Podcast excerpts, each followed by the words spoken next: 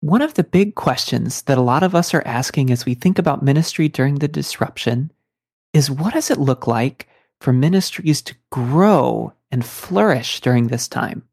To not just survive, but to thrive. Our guest today has a story where you get to see that happen.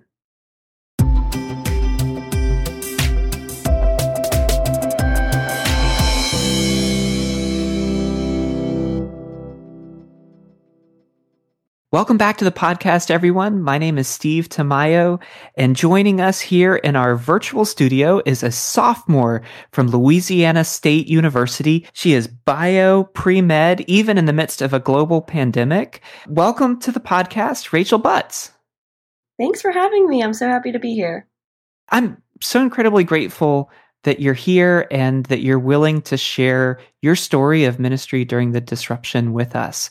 Now, I heard a little bit about this story through the grapevine from Allison Smith with Greek InterVarsity, and then I saw your story on InterVarsity Live. If people haven't checked out InterVarsity Live, on April 3rd, Rachel came and shared her story on InterVarsity Live, but we thought we would share it here as well. So, Rachel, what kind of ministry had you been doing in your house before classes were canceled at LSU? I was doing a chapter ministry each week through Greek InterVarsity. Um, I'm chaplain in AD so that's part of my officer role is to lead Bible study each week. I really love that role because just getting to create a place for the girls in the sorority to get to encounter Jesus on a weekly basis is just so important to me. It was rough though, um, leading it in person. A lot of people were always busy, had you know, school and extracurriculars and all kinds of things they were busy with. And so we'd have five or six people sometimes. Sometimes we'd have none. Well, let's just pause there. So, five or six people in a chapter ministry is wonderful. And even just for you to have that space available for your sisters, I mean, that must have been really powerful. I bet there were times where people would, even if they didn't make it to the Bible study, they would know, okay, well, you know, Rachel's a chaplain. I've got something going on. I could talk to her about it or could ask her for prayer, that you're kind of creating that space for your sisters. Yeah, absolutely. So, talk to me a little bit. LSU cancels classes. People go home or they're in their apartments, and you're trying to decide what do I do with this chapter ministry? What do I do with this Bible study? Like, what's your first instinct in that moment? Well, so at Greek IV at LSU, we have 11 chapter ministry leaders, and our supervisor, Miss Allison Allred, got us all on a Zoom call and basically asked us if we wanted to continue the chapter ministries virtually. So you had an option to say, nope, this has been too much. I'm trying to figure out how to take a bio class online. I'm out. So Allison gives you this invitation. Do you want to do this? What do you say? We were all on board. We were all very excited. Like, why wouldn't we continue doing this? This is such a great opportunity to meet people where they are and um, really have a place for community when people are really needing it. So, all 11 of the chapter ministries made the jump online. Well, it's chapter ministry leaders. So, there are six chapter ministries. Yes. So, how did you get the word out to your sisters that you were going to be doing some kind of online ministry? What kind of response did you get? So, it was very hard to get the word out. So, we really focused on personal invites. And so, like I mentioned before, I had that core group of five or six girls who would always come to Bible study, um, to the chapter ministry. And I asked each and every one of them to try and think of three people that they each wanted to invite. And I wrote up a message for them and had it all laid out for them. And they sent those out, and it was amazing the response we got. But it was all about that personal, not just sending out a mass text, but also people feeling like someone wanted them there.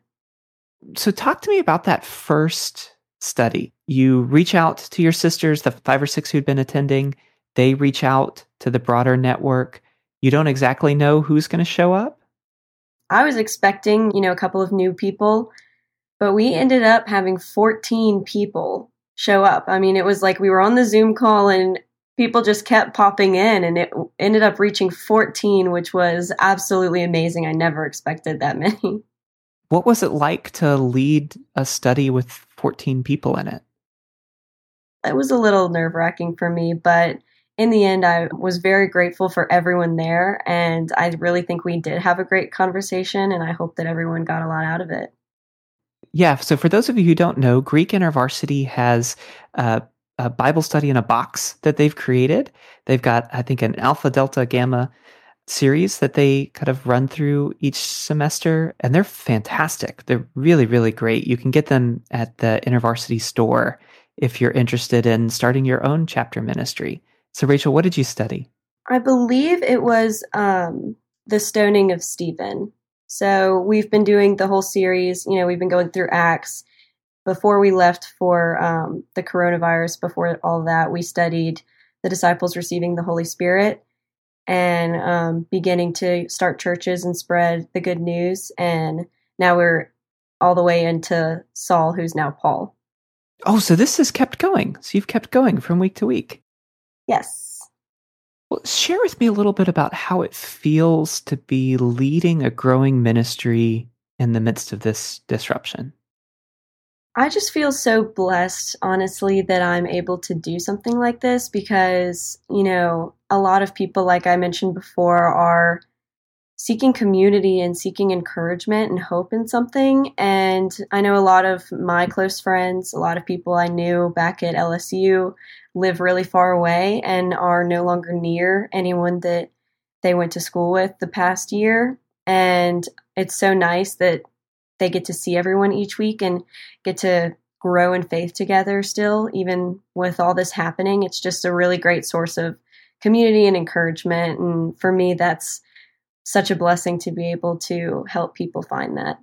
How could we be praying for you and the ministry at LSU right now?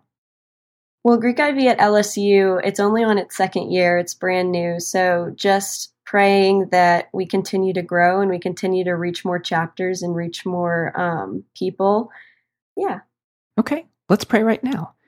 Jesus, thanks so much for Rachel her faithfulness, her willingness to lead, uh, for the women in her chapter ministry and their willingness to invite friends and to create this space of connection, community, and faith in the heart of their sorority, even as they're not gathered together in the house. We pray this in your name, Jesus. Amen. Thanks, Rachel. Thank you.